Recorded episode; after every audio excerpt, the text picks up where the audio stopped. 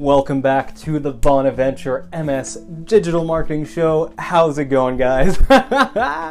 My name is Jonathan, and today I want to talk to you about the concept of using proof in your copy and in your marketing messages. So, proof is one of the things that I've noticed is the most often, it's either not done at all or done completely wrong.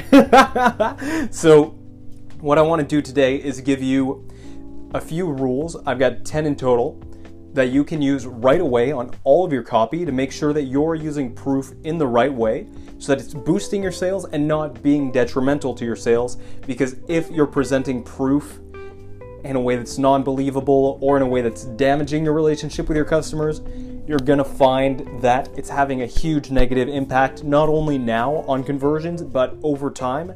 People will stop buying what you're selling if you're not using proof right. So, I'm gonna give you some different types of proof that you can use, and then I'll give you five quick fixes that you can use right now. You can just go out and check all of your copy using this five point checklist to boost your proof and your conversion rates along with it.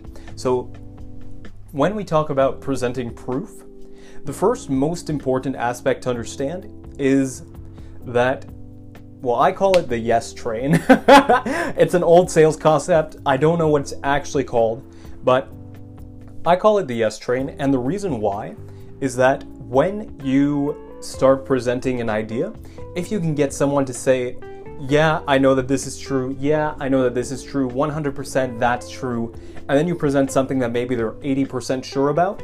In their mind, they're already getting, they're already in a place where they're saying, like, yeah, uh huh, okay.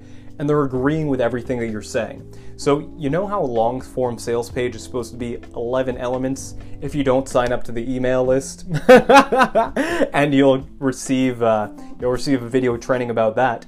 But the yes train is how you transition from telling stories into then presenting facts about your product or ideas that will then lead into you presenting your product that the customer or the prospect won't disagree with because they're already in a mode where they've given you the value of either the benefit of the doubt or they're just completely on board with everything that you're saying, which is a nice place to be.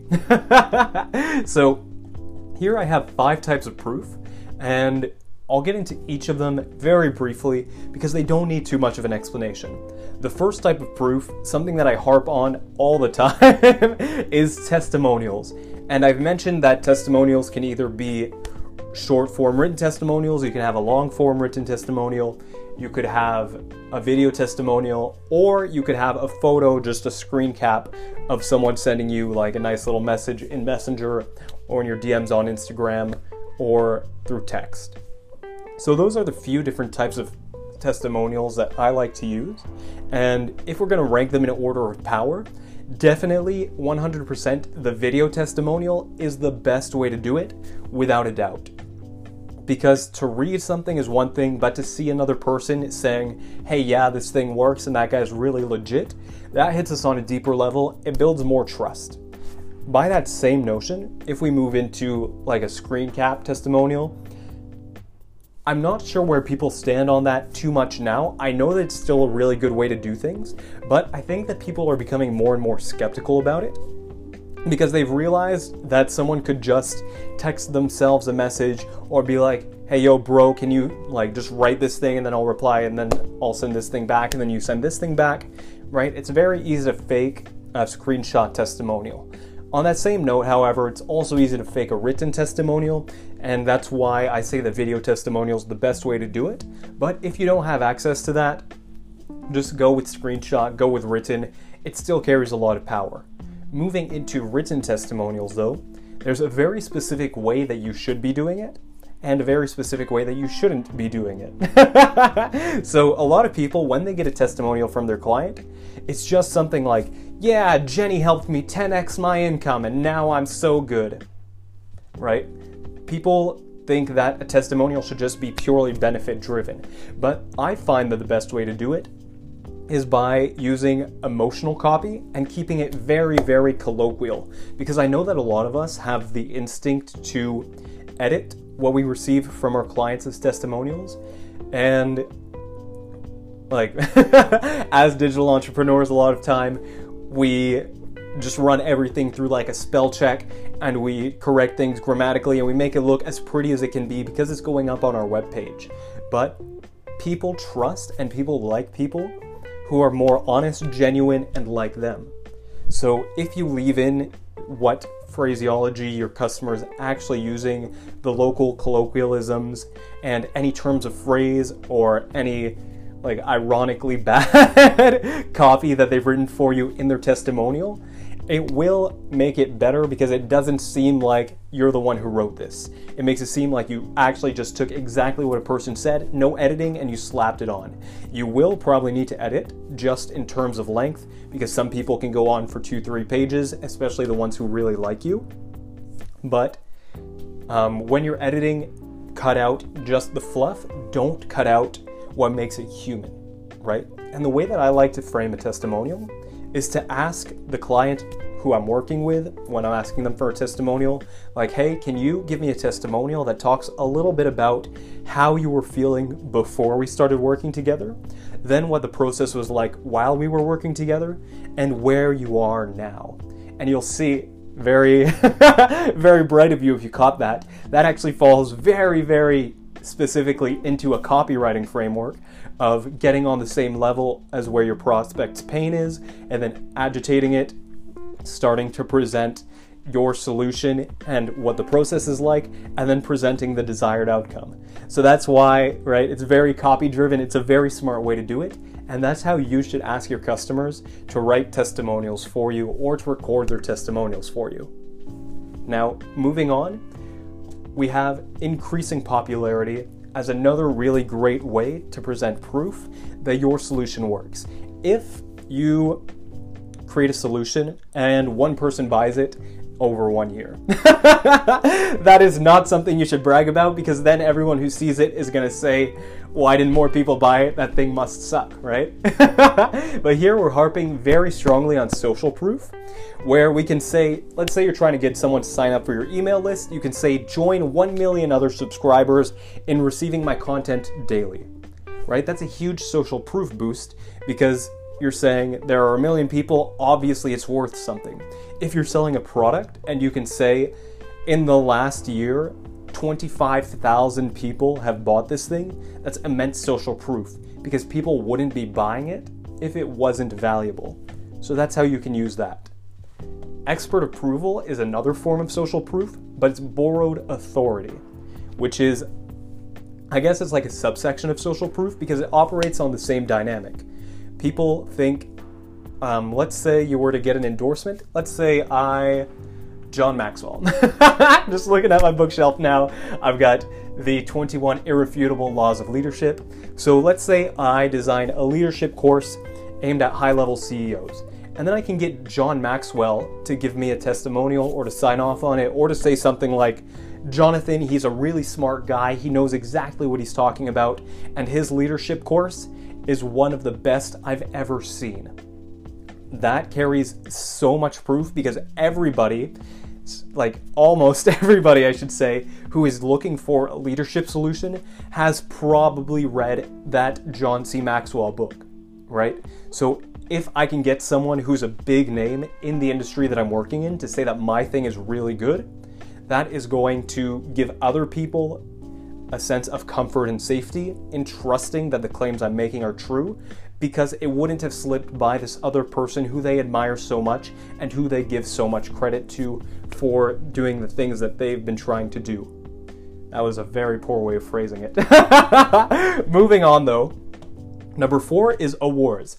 Awards works in the same way as borrowed authority. And awards essentially is I can help you because I have gotten this high level achievement that goes out to people who are the best in the industry. If I'm a personal trainer and I've won, actually, scratch that, ClickFunnels. So, ClickFunnels does a really good job at this, and they've got kind of like that cult mindset of making people want to be part of the, what is it, two comma club. And so people buy ClickFunnels, they work harder just to get up on that stage to be presented with that plaque.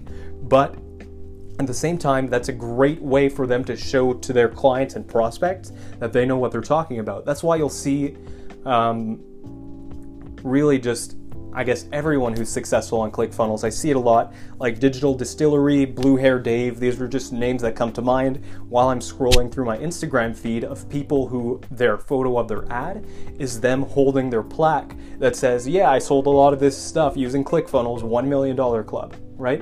So, what that's saying is my product is good enough for one million dollars worth of sales. So it should be good enough for you because, again, social proof. If all these people bought it and they trust it, then you should probably trust it too. And that's a deep psychological trigger, actually. It goes into, if we want to look at evolutionary psychology and we go back to caveman days, we lived in tribes of, like, let's say you're in a tribe of 50 people. You don't necessarily have the opportunity to check everything yourself to make sure if it's a good thing or a bad thing, right? So our brains evolved in such a way that if we see other people liking something, we say, those people are exactly like us and they like it, that means it's safe and it's good for me.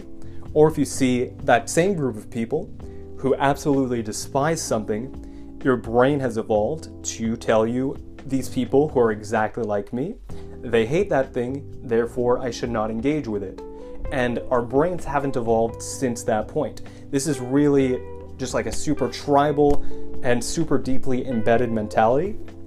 So that's why social proof works, and that's why borrowed authority and awards and increased profits, that's why all of those things work. Because we're telling ourselves, all these people who are like us say that this thing is good, therefore it must be good, I don't need to check it. Last is test evidence, which strays a little bit out of the other four, which are really more social proof than anything else. But test evidence is, I can only think of it really being applicable not so much to coaching, but more to weight loss. If a new diet were to come out, and you could say that scientists, going back to the very, very overused headline example, Stanford scientists find new secret method for losing 10 pounds in five days, right? If we were to be able to say that there is research that backs up the technique that we're using, people trust that because people trust science. Science is another form of borrowed authority, right? And there's always data, and there's always something that they can go search on their own. So if I'm making a claim about a scientific fact, and someone goes onto Google and they write in my claim, they'll be able to find it instantly, which boosts your trust and it boosts your credibility. So, those are the five ways in which you can offer proof during your copy. I'm not going to say don't use all of them, but really you can massage the way that you're presenting them to fit in line with the type of your copy with my bad the type of copy that you're doing so if you're doing a very story based presentation in your copy you can use social proof or i guess you can use a testimonial as saying um, your subheadline could be like 64 year old woman now travels the world and surfs professionally thanks to this system. And then you talk about your system that helps people make money online with no work on their part, right? But you present it as this woman's story where this is where she used to be, this is what happened when she was going through your program, and this is where she is now, right? You can do the same thing with awards. You can say, when I started out, I had no idea what I was doing, and I had to figure it out on my own. And then I taught one person and they succeeded, and I taught another person and they succeeded. And over time, with all of this success and with all of these people t- that I was teaching, now I'm a member of the Two Comma Club. With ClickFunnels, I've sold over a million dollars of this product. That's how effective it is, right? So you can always change them up a little bit and massage them just to fit into specifically the type of copy that you're producing. Now, moving into a five point checklist that you can use for your existing sales pages that will definitely, I have no doubt, boost the results that you're getting because these are just ways to make sure that you're presenting proof in the best possible way. So, number one, the first thing that you can do is ask yourself do my statements sound true? And that is, I know that's a little bit more theoretical, but that is a really, really powerful thing to do because if you're presenting a bunch of big claims, even if all of them are true and you know that all of them are true, your prospect doesn't. They're just a random person who saw an ad on Facebook, who got into your ecosystem, and now they're on a sales page. If you're saying something that they don't believe is possible, they don't care if it's true or not. Their own belief of what is or what exists and what doesn't exist is going to 100% override your beliefs, right? You're not writing your copy for you. You're writing your copy for them. So even if you have to downplay how good your thing is, don't worry about it. Just present everything as believably as you can, more than just hyping it up to be the best thing ever. If you've had 100 students in your program, one of them has made a billion dollars and the rest have made $10,000 per month, don't say you can be like Jimmy who made a billion dollars. Say you can be like 99 people who are making 10,000 a month now, right? big claim might be based in fact, but not super believable. The other one is a smaller claim, but you have so much evidence and people are willing to believe that it's possible for them at certain stages of their awareness and their intent, right? That it makes it a lot more, I'm going to say powerful again. My vocabulary is garbage. I'm a little bit tired today, so I apologize for that. But it's going to make it more believable and your results are going to be better. Moving on to number two, did I include damaging omissions? This is something that I actually learned from Dan Kennedy. Shout out to my boy, RIP. Dan Kennedy is one of the greatest copywriters of all time. And in his book, The No BS Sales Letter, or no, sorry, The Ultimate Sales Letter, part of the No BS series, um, he talks about a concept called damaging omissions copy. And this isn't a concept that he created, but it's a concept that is really powerful. And oh my god, there I go again. Um, it's a concept that holds a lot of strength inside of copy. And it's one that very few people do. The reason why is that we believe, as marketers, that when we present something that's bad, about our product or about our service, it's going to make people want it less. And there is some truth to that. If you only say the bad things about yourself, you are you're not writing copy. You're just writing a list of 10 reasons why you suck and people shouldn't buy your thing. But the damaging omissions copy is something different. Damaging omissions copy is when you say like, yeah, my stuff is really good, but here's what it can't do. Or my stuff is good, but it's not the best, and that's why I'm willing to work so hard. There was a series of ads by Avis. I don't know what year they were published in, but Avis is a car rental company, and for a long time they were number two. They weren't number one. And they published a series of ads that said something along the lines of Avis, we're number two. That's why we have to try so hard to make your experience the best right? And that is such an amazing reframe because they took the fact that they are runners up and they presented they presented that as the reason why you should go with them. So damaging omissions copy is kind of like that, where you could say I am really good. I can get you results. But if you're looking for an overnight success system, I can't do that for you. If you're looking for a get rich quick scheme, I can't provide that. If you're on your last few dollars, you should not be investing with me because the results are going to come slow. They're going to be inconsistent at first, but let me tell you, after four or five months of working together, you're going to see that I've been able to two, three, maybe even 4x what you're generating now I just need you to know that it's going to take us time to get there. And the reason why is that I am, above all else, dedicated to research, producing things that align with your brand, and creating a sustainable system. None of those things can be done quickly. So if that's what you're looking for, head over to Upwork and hire a copywriter there. But if you're looking for someone with integrity, someone who values your voice and your business, and someone who's willing to work with you in the long term, then that's what I'm here for. Right? See? Pat on the back.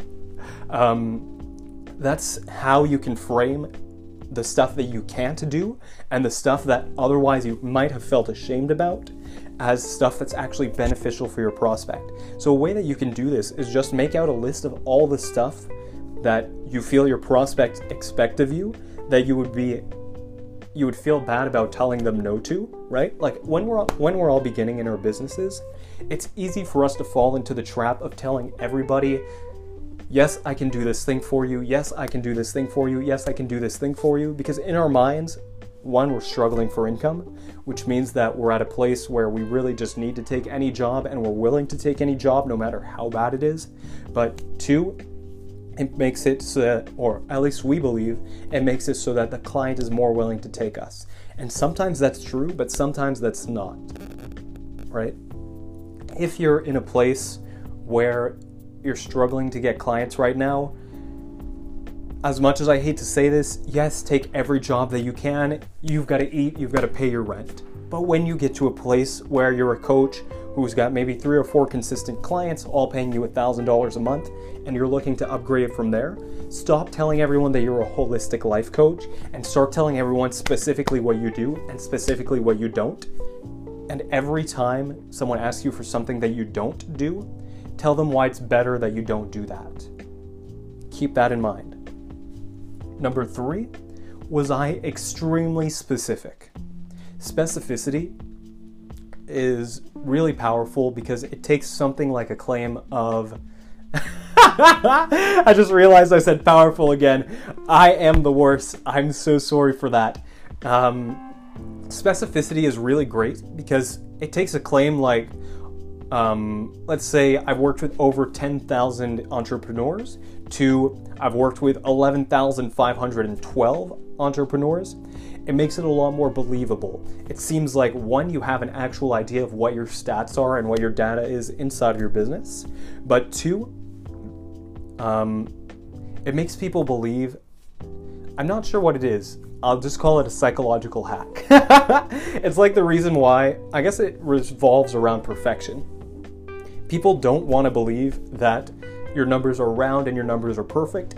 They want to believe that you're like to be genuine, you need to be a little bit rough around the edges. So if some guy comes in and he's super suave and he tells you we'll make a million dollars, or you've got a guy who comes in, he makes a bad joke every once in a while and he tells you we'll probably be able to get to 847,000. The guy who says 847,000 is a lot more believable because it seems like he's not pumping his numbers up and it seems like he actually knows what's going on, right? It's like um, antibacterial wipes that say eliminate 99.9% of bacteria versus if a bacterial wipe said eliminate 100% of bacteria. And our minds were like, there's no way that you can eliminate 100% of bacteria. That's not true. And the other guys were like, okay, 99.9. If that guy's saying 99.9 and that guy's saying 100, the other guy's probably just making something up. He's probably just trying to boost himself, right? So, rough numbers, exact specificity, these are the kinds of things that intrigue people and they keep people's attention because it gives you more credibility. Number four, did I include photos? This I guess that this relates a little bit to what I was saying earlier with the testimonial screenshots in the videos, but did I include photos is more like as opposed to drawings or graphs, right? Like if you can, um, you see this a lot in the making money online niche. You see people who take screenshots of their computer with either their Facebook ads numbers or you see them with numbers from their Stripe account or their PayPal account or from their bank account and that is just it's a lot more believable. I know that you can doctor photos and Photoshop exists. Like, I can just go, if I go into my bank account right now, let's say I've got like $10,000, I can put three more zeros there and it can look like I have $10 million. That wouldn't be something very hard for me to do, right? But people want to believe, especially if you've presented yourself as someone who's honest and genuine, that you are not doing that They want to believe that you're presenting the truth. And for someone to see the results as opposed to someone reading about the results, it makes it a lot more believable. It gets them a lot more emotionally invested. So if you're making a claim and you can include a photo to back it up, definitely do that. You'll see a great boost in your conversions from that. Lastly, did I use why justification? So this is going to go back a little bit on what I said about making a really huge claim. You can make a really huge claim, something super unbelievable. Let's say, going back to the one billionaire student example, if you've had a hundred billionaire students and you say, I can make you a billion dollars in three years, I have 100 people who did that, and then you go on to say, this is the exact system they used. Here, what here's what their annual growth, or I guess their quarterly growth looked like, and here are a bunch of videos of them explaining what happened for them to reach that level. You will, I have no doubt in my mind, you will convince people who otherwise could not have been convinced. Because it's one thing for you to say, I can do this for you. It's another thing entirely for you to say, I can do this for you. Here's how I can do it for you. Right? All of this really goes back to, just to sum it all up, show people that you can help them and present proof that you can help them, right? That's what proof is. Proof is just backing up the claims that you've made with evidence, with data, with numbers, with statistics. So on that, my throat's getting a little sore. I apologize for the low energy of this video and for the raspiness in my voice. But on that, I'm going to leave you. I'm going to wish you an amazing day. If you have any questions on this whatsoever, or if you want me to look at your copy and do a live critique like on video or something, that's something I've been thinking of doing a lot lately. So if you want to be a part of that launch, a part of that project, leave a comment, send me a direct message. I would be more than happy to help you out. Otherwise, I hope you can take this and run with it. I wish you an amazing day, and I hope to see you again soon.